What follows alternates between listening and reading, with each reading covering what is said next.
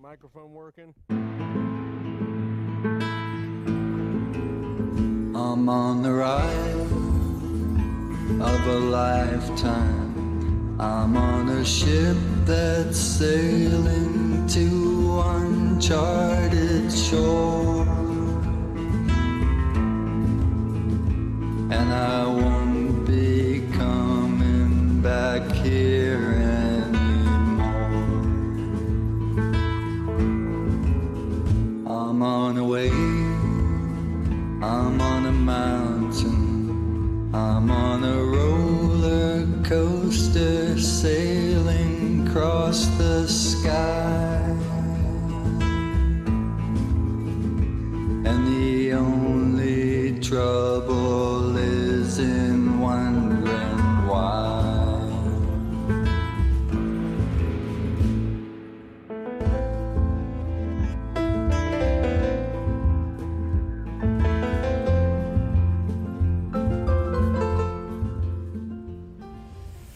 Live from Salt Lake City, Utah. This is Heart of the Matter, where we do all we can to worship God in spirit and in truth. I'm your host, Shawn McCraney. Friends, most, if not all, the September predictions have passed. The blood moons in the fourth triad series are over. The signs, the expectations, the predictions aimed at the destruction of the world and or the return of Jesus Christ have passed. There's been some revisions lately from those prognosticators saying October is uh, maybe the time when some things are going to happen.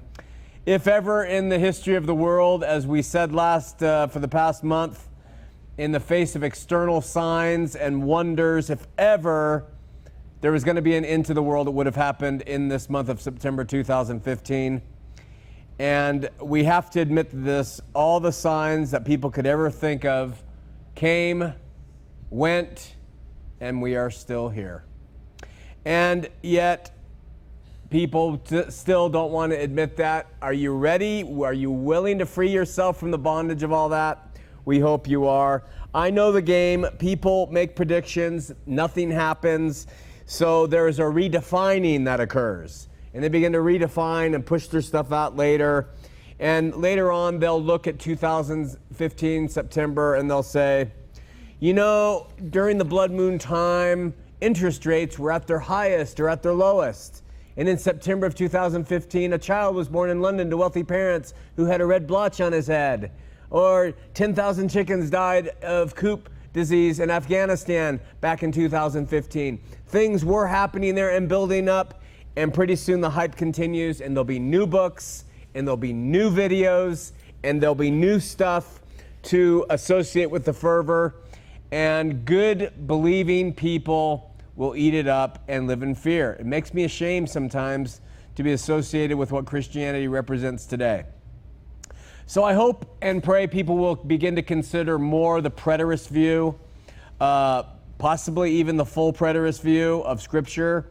Now that the great threat has proven to be just another figment of religious people's imaginations, preterism is a contextual, reasonable, biblical, in my estimation, the most biblical view regarding the earth and the contents of the Bible. It allows us to read the Word and, and see its vast spiritual lessons to us as God worked through the house of Israel, literally. It's a view that removes the man made fears that Jesus is coming to wipe us out because that has been done in the partial or full preterist view. And it's a view that recognizes when Scripture speaks of the end of the world, you look at the Greek and you see it's not the world, it's the end of that world, it's the end of that age for them. It's a view that does not allow for any difference in Christ Jesus between Jew and Gentile. We are all the same. No more differences between us all male, female, bond free, Gentile Jew. The preterist view allows for all of us to be the same and stop playing religion. Best of all, it frees us to love God and man, knowing that this is our purpose. And it allows us to get rid of all the focus on the futurist stuff and all the hocus pocus and all the sign seeking, and just allows us to be Christians and live our lives and expect to see Jesus when we die. So, in celebration that God has not come and destroyed us, we're having a get together this coming Friday. Uh, there's still a few days left in September, so we could be wrong. It's really a celebration of living the Christian life for your full term of your life that God has given you. That's what it is. It begins at 7, it will end at 9. There will be food, free food, of course. The Websters always provide that cookies, chips, drinks, Subway sandwiches. You can go to www.campuschurch.tv for directions. Now, listen, if you want to be water baptized by anybody, we don't care who performs water baptism, as long as they want to perform it, they're a believer. Uh, be here at the Studio Church at 5 p.m. We have a new font. Derek is supposed to be behind the camera right now to focus on the new font. It's in the script. He's not there. What is he doing? Drinking outside with the old boys. Actually, he's running right now. He's going to show you a picture of the font. It is an enormous cattle trough. There it is, right there. And uh, we're going to be baptizing people in the cattle trough uh, out on Friday. So if you have someone that wants to be baptized, I know a guy who's going to bring uh, a couple of his sons. Uh, I know some other people who will be getting baptized, adults. If you want to join us in that as an outward expression of your inward faith in Christ, that's all it is. It's not joining anything. Uh, come, come, come join us. And uh, after the baptisms, we'll continue with the party, eat refreshments, socialize, and give and take just a second and thank God for His mercy in giving us life. I know I sound pretty sarcastic in the whole thank God Jesus didn't come back and destroy us, but really I thank God that He does give us life and He allows us to continue on and enjoy grandchildren and children and, and things like that. That's Friday, October 2nd, and uh, join us. We have a new piece of video work, none other than from Cassidy, and I love it, it very, very much. Take a look.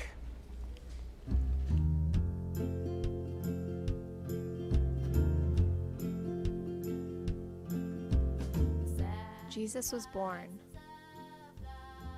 and his birth was celebrated.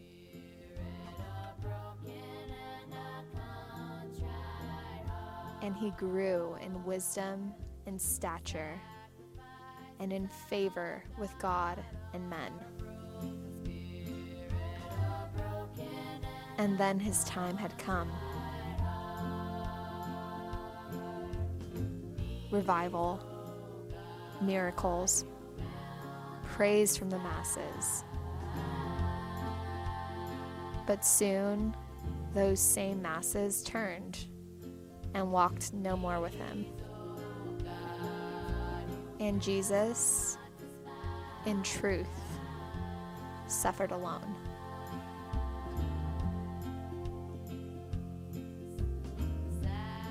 He was mocked, denied, forsaken. He was killed on a cross like a criminal outside the city gates where the masses thrived. As sold out followers of Him, how could we in our lives expect anything different?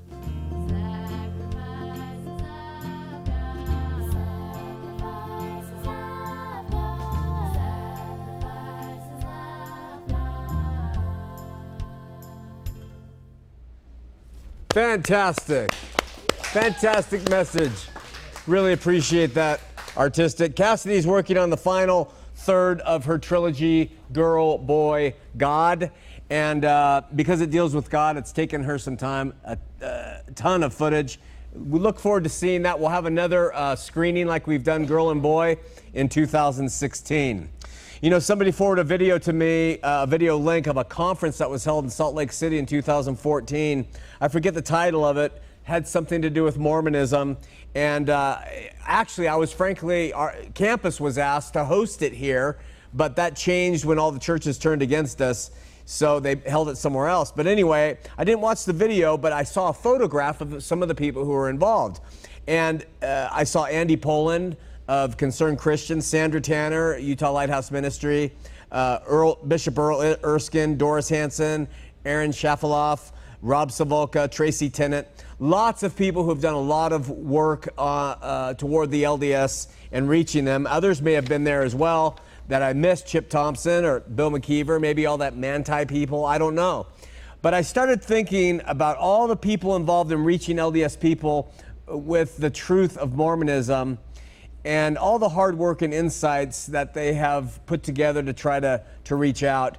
Truly, tens of thousands, hundreds of thousands, maybe millions of people have been liberated or at least warned not to join the LDS church because of their efforts.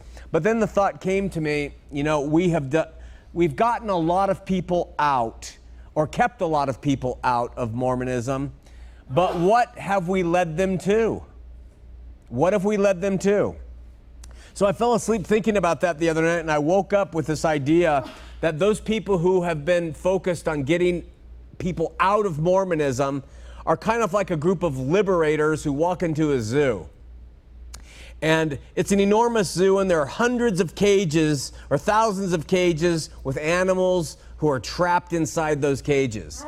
And the liberators are all coming in, and some of us stand outside the zoo and we warn people don't go in, don't become captive. And others pass by the cages and they talk with the animals or they hand them books and they talk about the failures of, of Mormonism. There are even some we try to open the cages themselves and force people out. I then imagine that a group of apologists worldwide were successful. Let's say all those people who were at that conference were successful, and every single animal was freed from their cage and with some trepidation exited the zoo, out into the zoo parking lot. And there they came. And there on that platform, they're on a platform in the parking lot where all the freed animals were, stands Sandra and Bill McKeever and Chip and Doris and Earl and Tracy Tennant and, and Aaron, everybody who's been involved in reaching to get people free. And they eagerly welcome all the animals. Come on, come on, Latter day Saints, come out. And they congratulate the LDS people for exiting. You're so brave to have done that. And then suddenly a bear pops up and says, Now, what should I do now? How do I survive? What's the truth of being a bear in this world? What about my cubs? What am I supposed to do now? And Bill McKeever and Sandra Tanner and Aaron, they give their advice to a bear, to the bear. And then Doris and Earl and Chip give their advice, and I give my advice, and Ronnie Higley gives her advice. And the bear says, I'm really confused. You're, you're all saying kind of different things. And then the giraffes come forward and they ask questions that are important to their survival. And then the snakes and the elephants and the chimpanzees. And soon the questions go from how do I survive and what do I do to is baptism required? Do I need to be baptized now? Or how come the Trinity's not in the Bible? Or uh, do I need to still pay tithes to the church I go to now? And is it okay if I drink alcohol? Can I watch R rated movies? What is Calvinism? Should I believe in it? And all those apologists who have done so much to get people out of that zoo and out of their cages and liberate them are in opposition to each other on these issues. And in the face of that imagery, I had to ask, what exactly are we leading these liberated folks to? I know we kind of convince ourselves uh, that we're leading them to the Lord. Ah, we're leading them to, to the Lord. Come to the Lord. But that comes with so many uh, qualifications. And those qualifications grow and grow and grow depending on who you're talking to. So, my question tonight is Are the ministries to the LDS doing what they should in helping people escape, but not taking the time to make sure they don't get led into another man made cage? Aren't we responsible, having set them free, to lead them and protect them and, and make sure that they won't be fooled and trapped again? We are. And, and here's the point of all this as much as the other apologists do not like or appreciate my, me and my ways and what I would tell the animals, we are failing in our responsibility to protect those we liberate from Mormonism uh, from further manipulation. Uh, ready? Only the only viable way for us as people reaching to the LDS to protect them is to teach them truly it's up to you, bear. It's up to you, giraffe. It's up to you, snake, how you are going to pursue Christ Jesus now that you know him.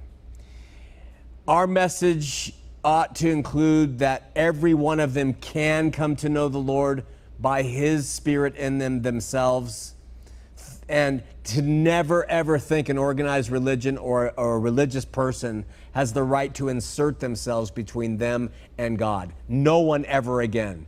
We're not, we're not giving that message. We're, we're, we're taking the lazy way and saying, go to a good church. Yeah, go to a good church and, and find yourself trapped uh, again.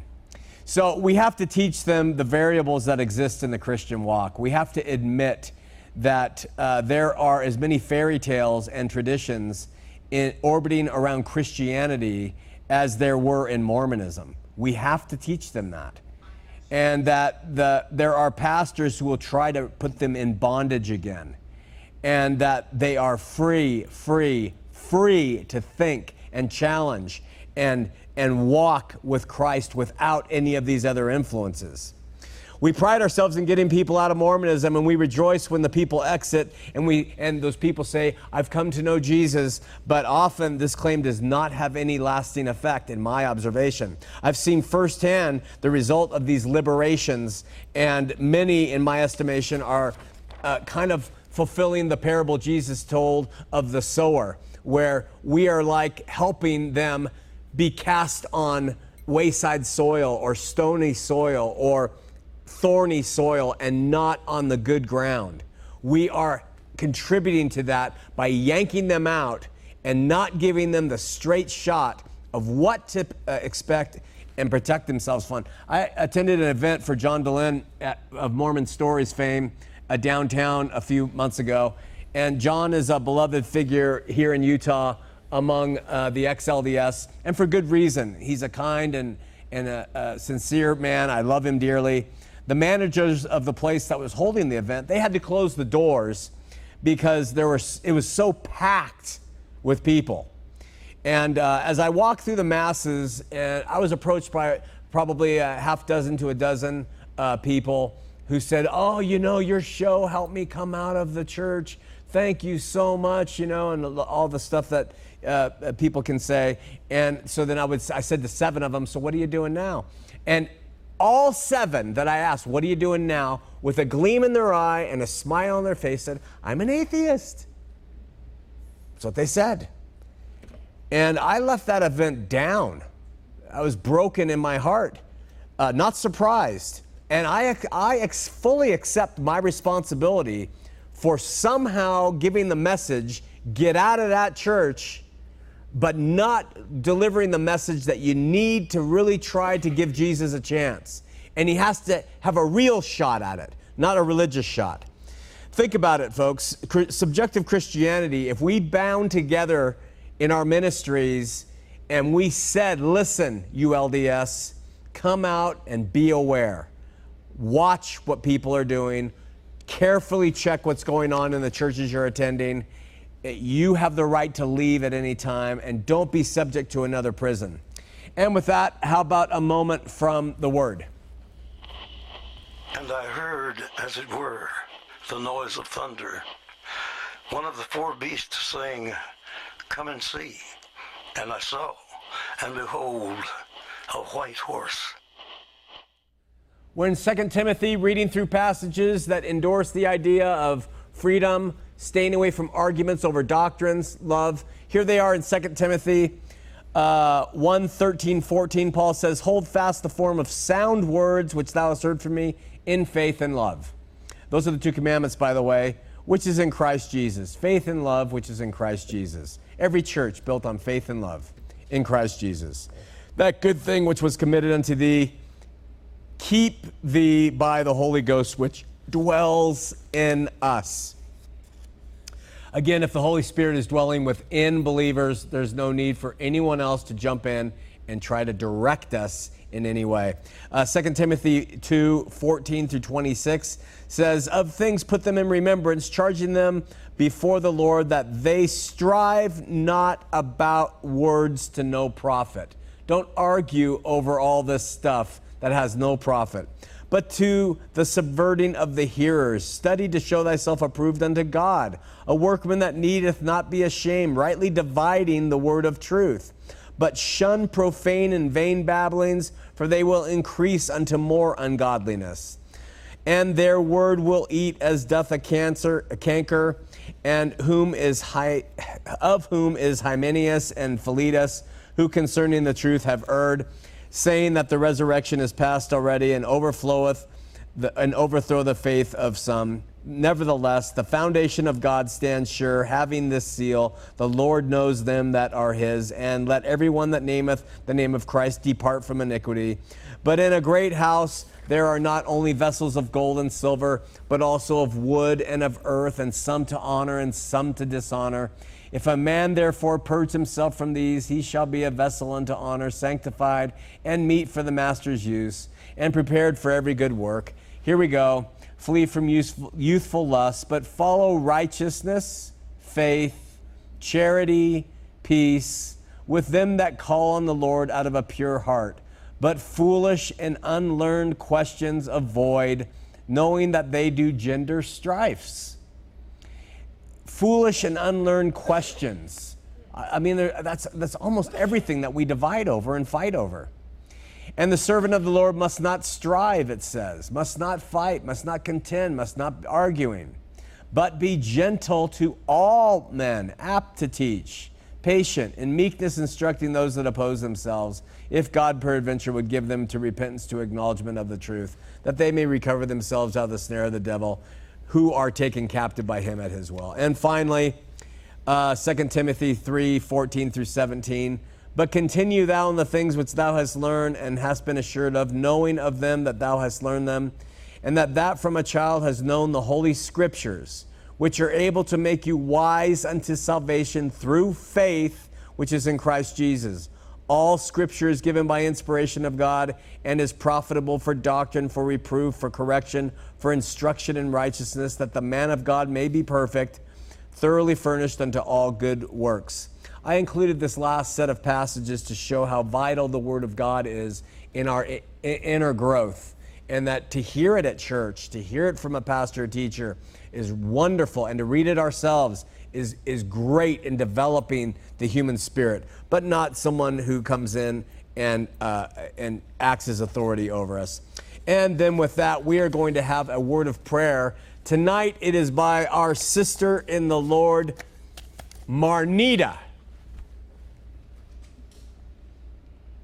Father God, we praise you, we love you, we thank you, we consecrate you in our hearts. Father God, we come before you tonight casting our fears, our struggles, our tribulations, and our will on you. Father God, um, strengthen our faith, increase our wisdom, and break the religious chains through your word tonight. In Jesus' name we pray. Amen. Amen. Thank you, Marnita.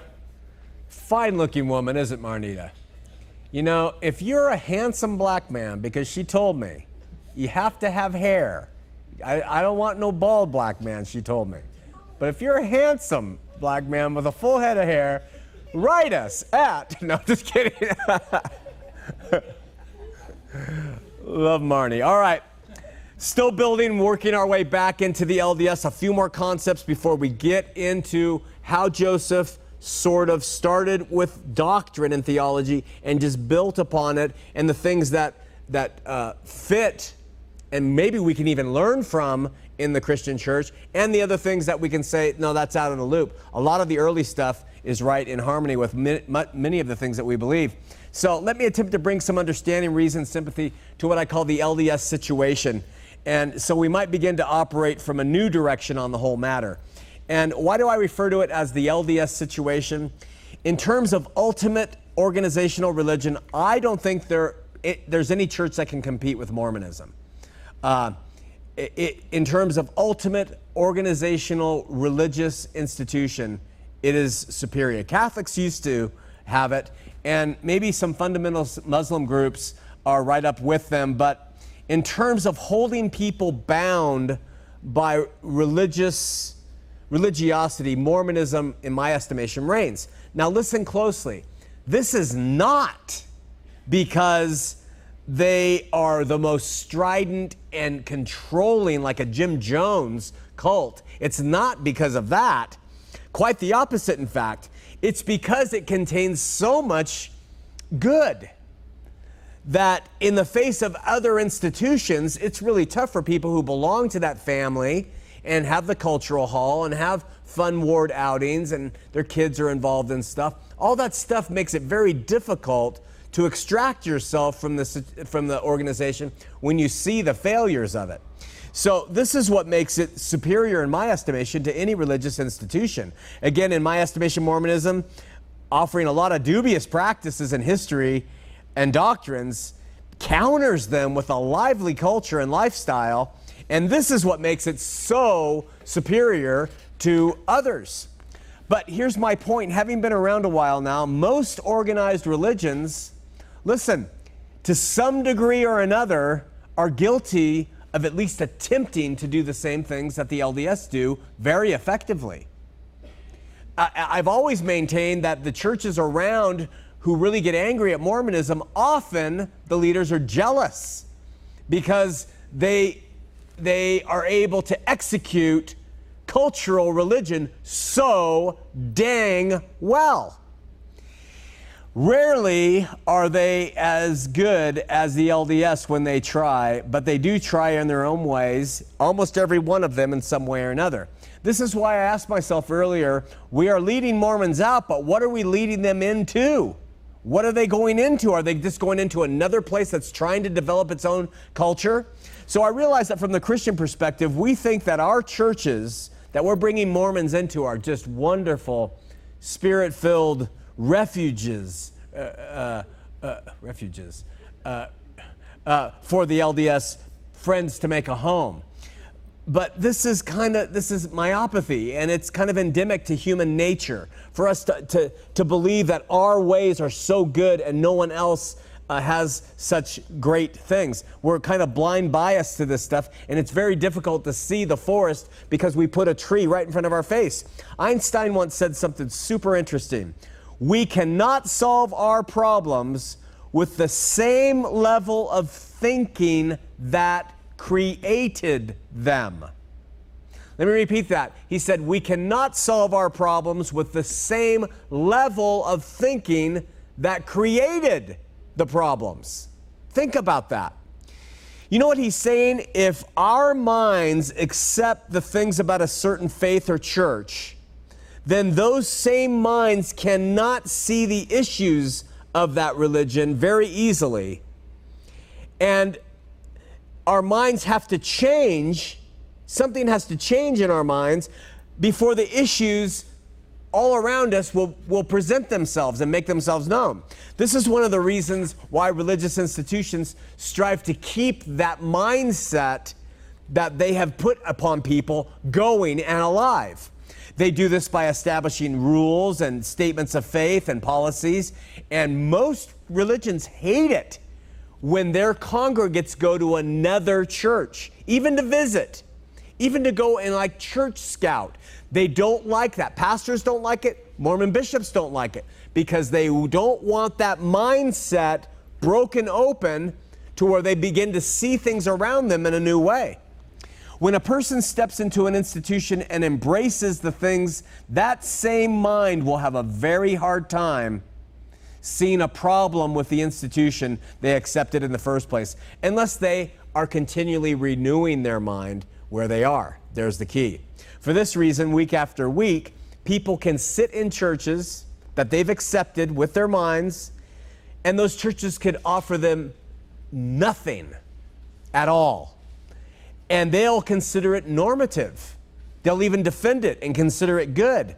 It almost can't be helped until those people's minds change.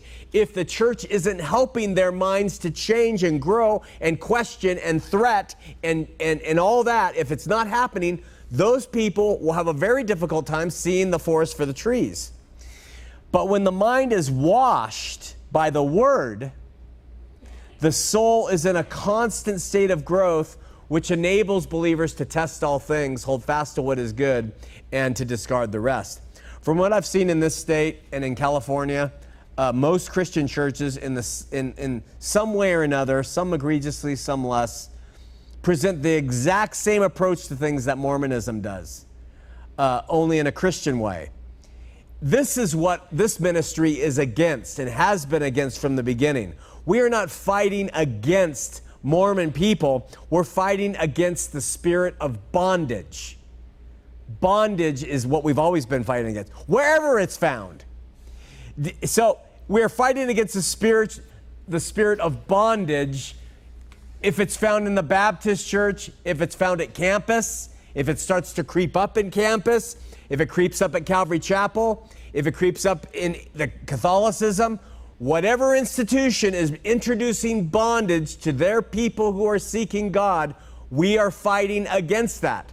All right? So while our focus is on Mormonism, we openly admit that the solution is not in another institution. It has to be in the only one who can make us free, and that's in Christ Jesus. It's only found in an individual relationship with Him. It's only found in growing by His Word and having that wash your mind so you're constantly renewed and you're able to see things in a new way. And, and it's why here, at least we try at campus, we have no memberships, no rules. We encourage people to go out, test the water, challenge everything that I happen to say, go to different churches, do what you want. Because that way you will decide for yourself where you want to be. We shouldn't be alone in that approach. The Christian church should be overflowing with churches that have that approach. And I'm not saying we know better. I'm just saying that's what that's what this way it has to be if you really care about your flock. Listen, Mormonism teaches something called the word of wisdom, right? Currently, a law in Mormonism, the thinking has been done, the law is set. The LDS people actually kind of categorize each other by those who obey it super strictly. They do this kind of subconsciously versus those who are smoking weed after mutual. We, they categorize each other based off the word of wisdom. But the Baptist church down the hill, Eh, eh, the Southern Baptists will tell you you can't drink and you can't smoke from the pulpit as well. And the non-denoms down down across town, they might make their members sign a document that says, "I will not drink alcohol. I will not smoke cigarettes." They actually have them sign a document of health purity. Is there a difference in this? No difference, you guys. It's just in the delivery. The LDS teach their members can become gods. Oh, not my gosh, the Christians say. We rail on the, the Mormons. They say you can become a God. That is just abhorrent. It's terrible. And uh, they never look at themselves. What do I mean by that? The Bible, when we read it, says we are to become as Christ.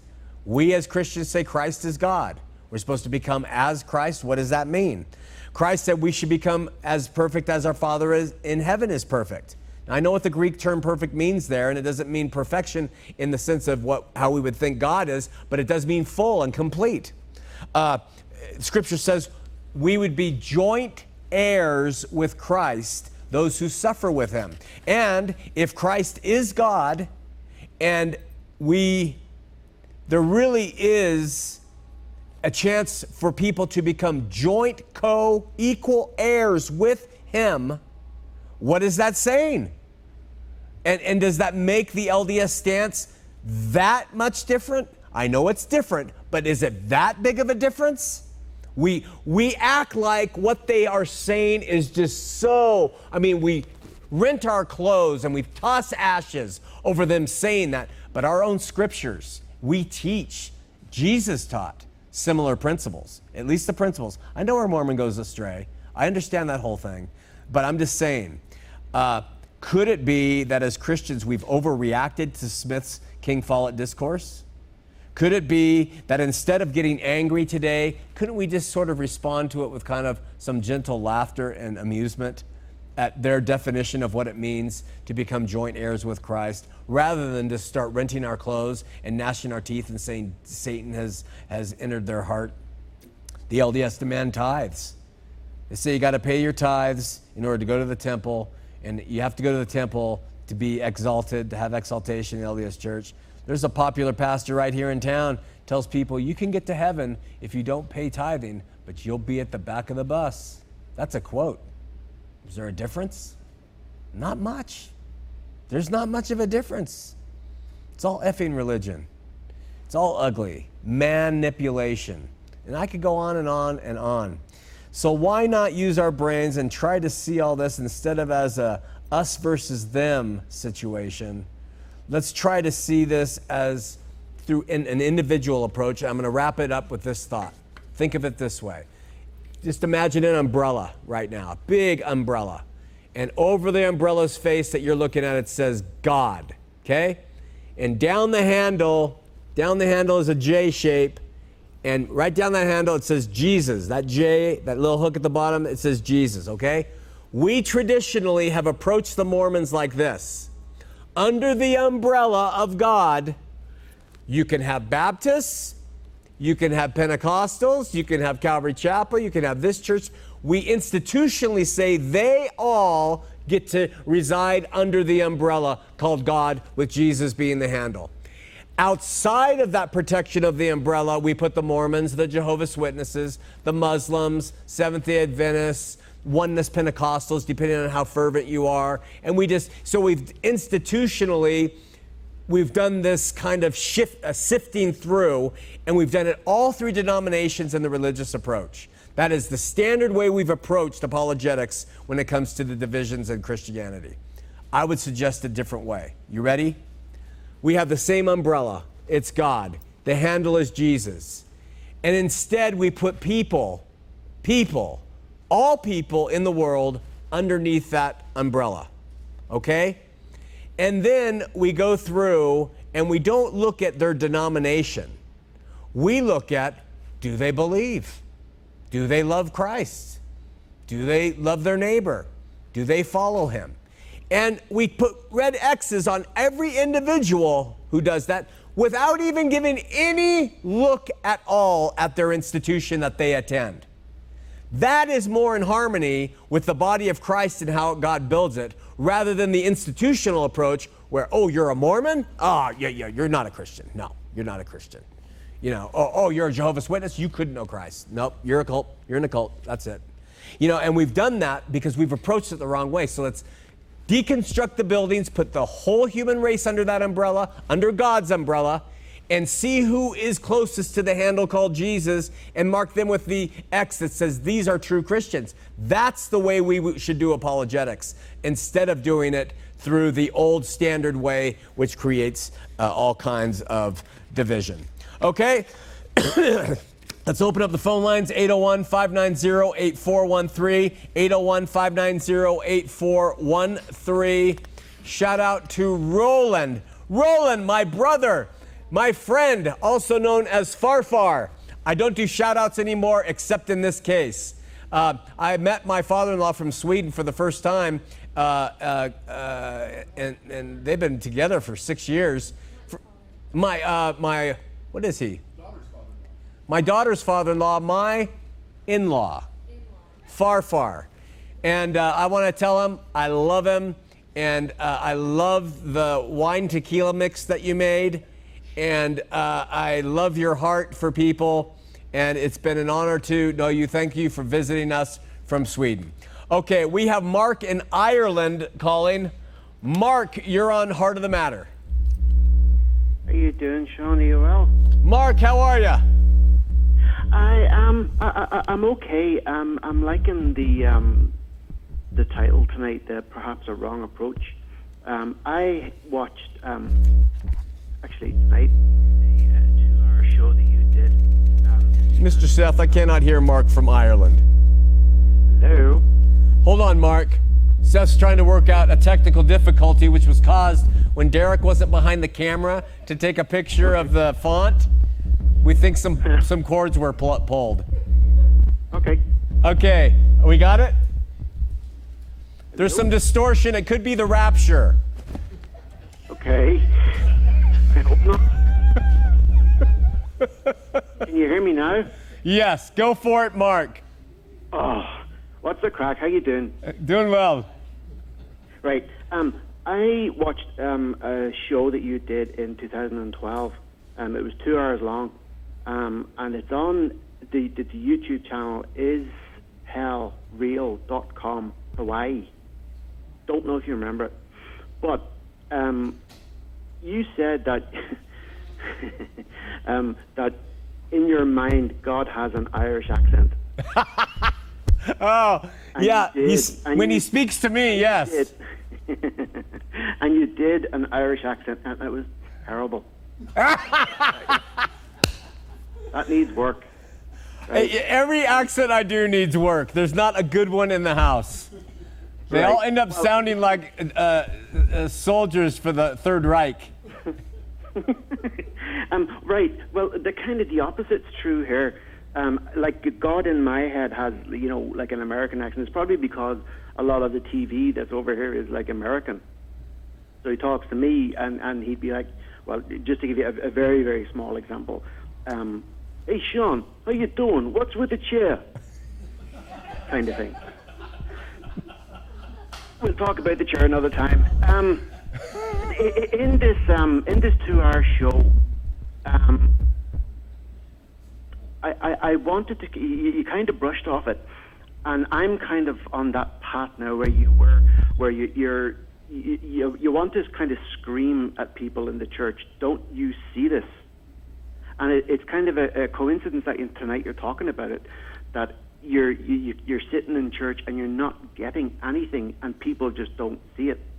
They're in, they, they've lost, or they, they perhaps don't have the, the critical thinking that they need, and the church has the perfect circular reasoning that you you avoid peop, you avoid people who are questioning, you sustain your leaders, and you, you, you if, if the, the prophet speaks, then the thinking's been done. And Yeah. that circle can't be broken. Yeah. So my question to you is when you were a member, did you baptize people? You know, I wasn't a big baptizer on the mission I served in Pennsylvania. I think there was like six. I my, my, my kind of um, if this turns out to be not what I thought it was, and it's kind of leaning that way, how do you reconcile that to yourself? That I have introduced people to something. Well, the only way I can reconcile it is I, I, I was doing what I believed I should at the time. And, uh, and that's all we can do. I I think that's why we're judged by our hearts and not necessarily what we, what we did. I, I was doing what I thought was good. I've done that on the show. I've done that as a Christian. I've done what I thought was right, and I've made mistakes there too. So we, we I, I yeah. that's how I justify it. So did Paul. Yeah, c- So did Paul. Say it again. Oh, So did right, Paul. Go, Paul. Right, got Yeah. it. Um, I, I, I won't take up any more of your time. Well, I- wait, wait, well, before you go, Mark, do one more American accent of God for us. Okay. Well, I, w- I was going to say, um, hey, Wendy, how you doing? How you knows doing? what that means. She knows what that means. Um, or I can, I, I can say goodbye to. Jed. Wendy does know what that means of everybody here. Thanks, Mark. I'm in trouble. See you later. Bye bye. That is awesome. All right, this is from uh, New Zealand. Uh, hi, Shawn. I really want to know what you mean by reading the word with the Spirit. It's a really good question. I try to read the Bible every day, but I can't help feel like I'm reading with my head knowledge and not with the Spirit. So that's my question. How do we read by the Spirit? And you know, I, I, I how can you tell? Um, a couple things. First, reading the Word is a thing of the Spirit. And so, it's kind of a cumulative effect. You start, it's just like uh, like that thing for Lay's potato chips. You can't, you can only eat just one. So you can't only eat just one. You eat one, and pretty soon you're eating more, and you're eating more, and the word kind of has a cumulative effect. You keep eating it, and you keep digesting it, and you keep bringing it in, and that's one way I can tell if it's starting to intermingle and work with me. This is my experience when I'm reading the scripture. If the passage I am reading is being fortified and amplified and supported by other passages throughout that make it make sense, that's one way. Secondly, we know that we are reading by the Spirit, our impressions are in harmony with other passages of Scripture. So, uh, in other words, the Spirit of truth and light opens our minds to the content supported by all of Scripture, and we discover for ourselves elements um, that are there. And but really, the most telling way, I guess, in my estimation, that an individual can tell that they're reading the Word by the Spirit is if reading the Word moves you to being a better person. And, and when I say a better person, what I mean by that is someone who loves and someone who has faith. Does it increase your faith? Does it increase your love? Some people read it and it brings them down. And that should be seen in the, in, under the umbrella, again, of love of God, not condemnation, of bringing you around and praising Jesus for saving you, etc. So, uh, does it lead you to love? Or if you're reading it and it's causing you to be angry or hateful, then I would suggest that that is not uh, uh, reading it by the Spirit. It's a good question. And I, I would guess it could be very subjective. Because as I thought about your question, Foodie, I, I really don't know how to answer it. Well, let's go to Vincent in Atlanta, Georgia. Vincent, you are on Heart of the Matter. Vincent. Hello? Hey, Vincent, you're on the air. Hey, what's going on, Shawn? How are you doing? Doing well. How are you? Uh, I'm doing okay. I just had um, just had a a question for you. Yeah. Um, so I'm I'm currently uh, in seminary right now. Um, working on my PhD. I don't know. Uh, you you went to um, college too, right? I went Well- to Calvary Chapel uh, School of Ministry, non accredited. Oh, okay. Well, I, I've been um, I've been working on a PhD, and honestly, I think it's um, I think it's one of the worst things that I've ever done. And uh, I guess my question, or more so advice, would be, um, um, uh, I, well, about a couple months ago, um, I lost my mother in Uh-huh. a tragic car accident. Oh, I'm sorry. And um, prior to becoming uh, Christian, I was never religious. I was a, a Bill Maher type atheist, if you know what I'm saying. Yeah. And um, you know, I, I I got into um, I, I think you've brought him up before. He's brought you up before. Uh, James White. You ever heard of James White? I do know James White. yeah, I, I got into him and you know all these other people, and it's like the more I got into, I don't want to say Christian or just I don't know, but it's like, all right, if I if I believe in Calvinism, well then you know are the Arminians right or the Calvinists right? You know, is this school of thought right? You know, is this then you get to the manuscript, and then you know the manuscript stuff, and with the Bart Ehrman stuff. I don't know if you've heard of that guy. I've read all his books, and so I'm very well educated, and um, in, in a lot of things. And you helped me get into Mormonism as far as like you know talking to people. But so I'm at the point where um, a lot of it, I'm starting to. I don't want to say lose faith, but I'm it's just starting to become more of a man-made product in my mind. The more I read, and the more things that I look into, you know, from John Calvin, I've read the Institutes of Christian Religion to the history of Christianity. Um, I'm studying apologetics. So I'm not trying to ramble. It's just, I guess my question to you would be, how do I, I guess, how do I reconcile with if I believe the wrong thing, I could go to hell? you know what I'm saying? Like, I mean, how do I reconcile that? Uh, I, uh, on the path that you're on, it's going to be difficult to do that because in academia, uh, everything is about what you know and what you believe and what is right and what is wrong. And we aren't saved, uh, Vincent, from hell because of what we know. Uh, knowledge is never mentioned as the thing that saves us. It's, it's actually the antithesis of knowledge that saves us, it's faith.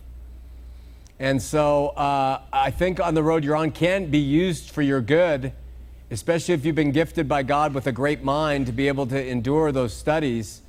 But if you let it get under your skin, you could go the Bart Ehrman way.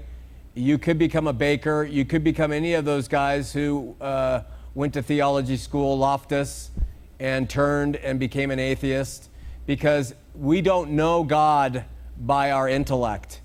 Uh, our intellect certainly is in play, and God wants us to use our minds, but really, bottom line, uh, you know Him by that humble, broken willingness to trust in Him. And, and that is almost antithetical to uh, what we do when it comes to those, those studies. So I would suggest this to you, my brother, for whatever it's worth. You could study for the rest of your life uh, ardently, get 10 PhDs. But in the end, if you are a seeker of truth, you ultimately will come to discover one thing everything after this life, everything, everything is about love. Everything. I'm not talking about Haight-Ashbury love. I'm not talking about free love. You know what I'm talking about. And it all comes down to that. And if that is not the product that's coming out in you from your studies, maybe you ought to rethink what you're doing. Cool. And if I could, I have a, just a direct question. Yeah. That was more so of a personal. And now, you know, I'll let you get back. Um, I don't know if you're familiar with John MacArthur, but um, I've read his book, The Gospel According to Jesus, and a couple other books that James White has put out, and also Jeff Durbin. And um, a lot of the Reform guys, I like a lot of stuff they say. I wouldn't consider myself a Calvinist because I, I don't, you know, I don't know. But um, what is your take on the whole lordship salvation. Like if someone um, believes in Christ, you know, will they obey him? Different things like that. Because I saw your debate with James Wallace and your daughter at the end. That that killed me to see it get so emotional like that. And um, that's something that where I'm at, it's like a big deal. Like, well, no, all you got to do is have faith, like you said. But it's like, well, everything's a sin, so you can't really obey fully. But I mean, is it because you're trying to obey? Does that make sense? Like, what's your whole take on that whole doctrine of, you know, lordship salvation, if you know about it? Because I'm sure uh, you do. I'm going to be frank. I think it's bullshit. And I think that it's an impossibility in these bodies of flesh for those purveyors of holiness to talk about that in that way. Christ came, He was uh, the one who overcame the flesh. We can only do it by the Spirit, but our flesh will always remain corrupt. And we're in flesh, so we will always remain corrupt while we're in it. So uh, I have a real problem with that growing trend, and I believe that uh, true, humble, loving faith will lead eventually to people putting aside some of their flesh. But where it's, you know, Paul himself, you know what he said Romans hey, 7, yeah. Yeah, exactly. With my flesh, I serve the law of sin. And with my spirit, I serve the law of Christ or whatever it was, free liberty. Right. So you, the lordship salvation is another gospel in my estimation. I am not uh, preaching antinomianism. I am just saying it's only by that broken, contrite, humble faith in Him that we will learn to submit our flesh to Him in a way that, that has nothing to do with our righteousness. Okay. Um, so, I'm not bothering you, am I? No, you're. In fact, we don't have another caller, so uh, we'll, we'll go another couple minutes, Vincent, and wrap it up. Okay. All right. Well, that's that's fine. It's just real quick, and then I'm I'm good with you because it's based on the same thing. Um, so when I when I was you know I, I listen to Paul Washer from time to time, and also I, I do listen to a lot of James White, and um, they use to, to advocate. So does John MacArthur. The Lordship salvation is um, 2 Corinthians 5:17. Therefore, if any man be in Christ, he is a new creature. Old things are passed away. Behold, all things are become new. What what is your I guess exegetical like? What do you mean, or what? How do you take that? I mean, is there like because that's I'm trying to just reconcile. That's all. I'm not, you know, I'm not. I'm just asking a question. I'm not debating you or anything. I'm really just trying to be humble and ask. Yeah. Like, what what what is your? Because I'm getting attacked with this left and right. Because I I don't. I kind of feel like you do, and then they make up points, and I'm like, well, yeah, that is a good point. You can't be saved by Jesus; it's not your Lord. You know what I mean? So, what do you think that that means in the context of Second Corinthians five? I think that uh, all things becoming new is talking about all things that Christ deals with, and I think that to say that and and and blanketly apply that to believers is um, it's implausible. A believer, obviously, all things are not new. A new believer, all things are not new. All things are not new. There is the sanctification of the Spirit over the course of a life. If everything was new, then everything would be immediately sanctified and we could hold everybody up to holiness standards. But we can't do that because that's not reality. And so to take that passage and use it as a club to make sure that every Christian has become completely new in every way, meaning sinless and perfect, is a, a, a horrible uh, uh, uh, thing. But I, I, all I'm trying to say is I do believe that in time the Holy Spirit does win out on those who truly believe. And I do believe we do become soft and humble and broken, and, and less sin is present with us. So I'm not saying there's not a purpose in our becoming sanctified and following Christ and dying to self.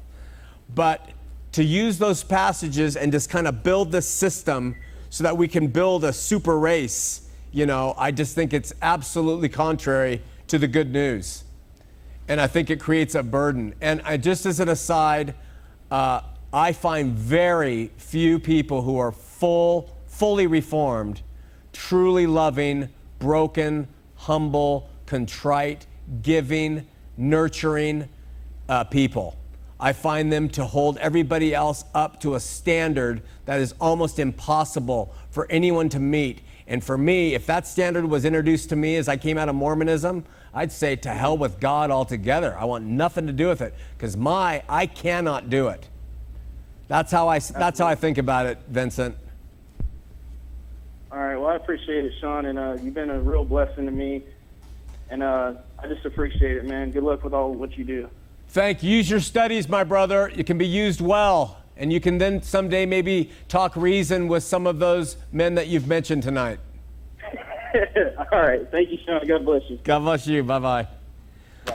Well, we're out of time. Just want to say, uh, join us next week. We're going to continue now to get to more specifics about what the actual teachings were from uh, uh, Joseph Smith, the founder of Mormonism, and Christian uh, uh, Christianity. Uh, this Friday, from 5 o'clock are baptisms to 7, and 7 to 9 is the party. What we are celebrating is that God did not come and kill us, and we're still here enjoying life. We'll see you next week. Far, far. Enjoy your trip home. We love you. See you then. I'm on a ride, going nowhere. I am an existential cowboy on the wind. And I won't be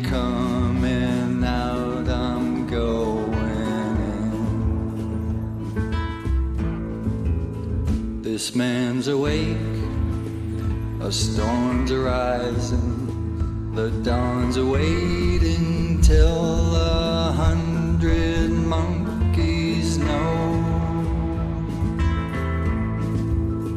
And I can feel the light-filled monkeys start